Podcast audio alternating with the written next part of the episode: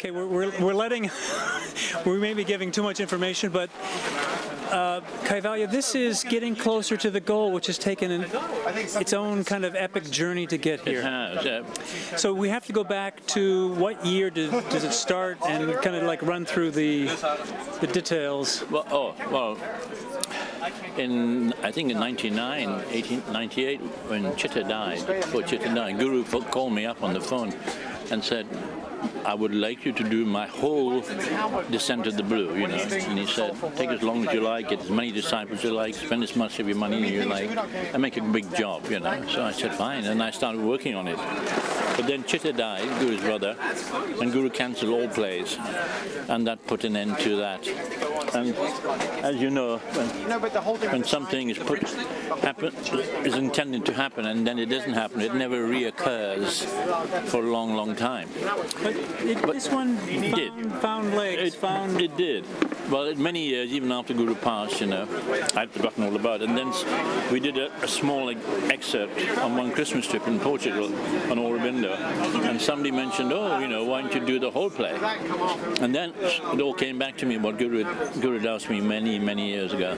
Would you say that this kind of inspiration, when people have a very powerful experience where they just have to do something because it's coming from so deep and strongly within, you just have to keep... You have to fulfill it and get on with it. I mean, I totally, just like the big statue, I just forgot all about it and then it all came back. And of course, when I started thinking about it, I was just going to do a straightforward 4-hour play, you know, straight from Guru's book. But my sons very wisely advised me that that wouldn't go down too well. And as such, and it needed embellishment, it needed to be, you know, broadened and so on.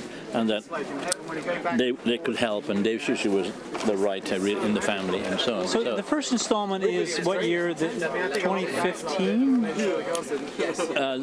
What do you mean? The first installment of this epic journey starts... Oh, it started... 2014. 3 years ago, wasn't it? So there was an April, there was an August? No, all August. All August. 3 years ago. We did it August, then not August, and then this August. Do you ever get impatient that you may... Do you have a minute? There's somebody looking for you. That you may something... Not survive. Well, that would be an impertinent question, but I mean, you know, you missed the year... We missed last summer. Yeah. You didn't get worried or... Not at all. Because everything comes in its own time. Then. Absolutely. We felt the first two worked well and everything. And people were sort of expecting another one because we said there'll be another one. But then it all didn't happen. And we were all quite happy to wait a year to do the next one, which is this one. But then I thought that would be it, you know, and we could all go away and say we've done it. Sorry, it didn't work out with you. So one more. One more for the final episode of all the, you know, all with the Second World War, with India's independence, and all that. That'll all be in the last one. Now, Abhinaba has talked about kind of inhabiting that Aurobindo sense. Yeah. But what goes through your mind or your heart when you're out there sitting in that chair, kind of overseeing the whole thing? And you know, this is Sri Chinmoy's place. This is his. Yeah. He wrote the story. Right.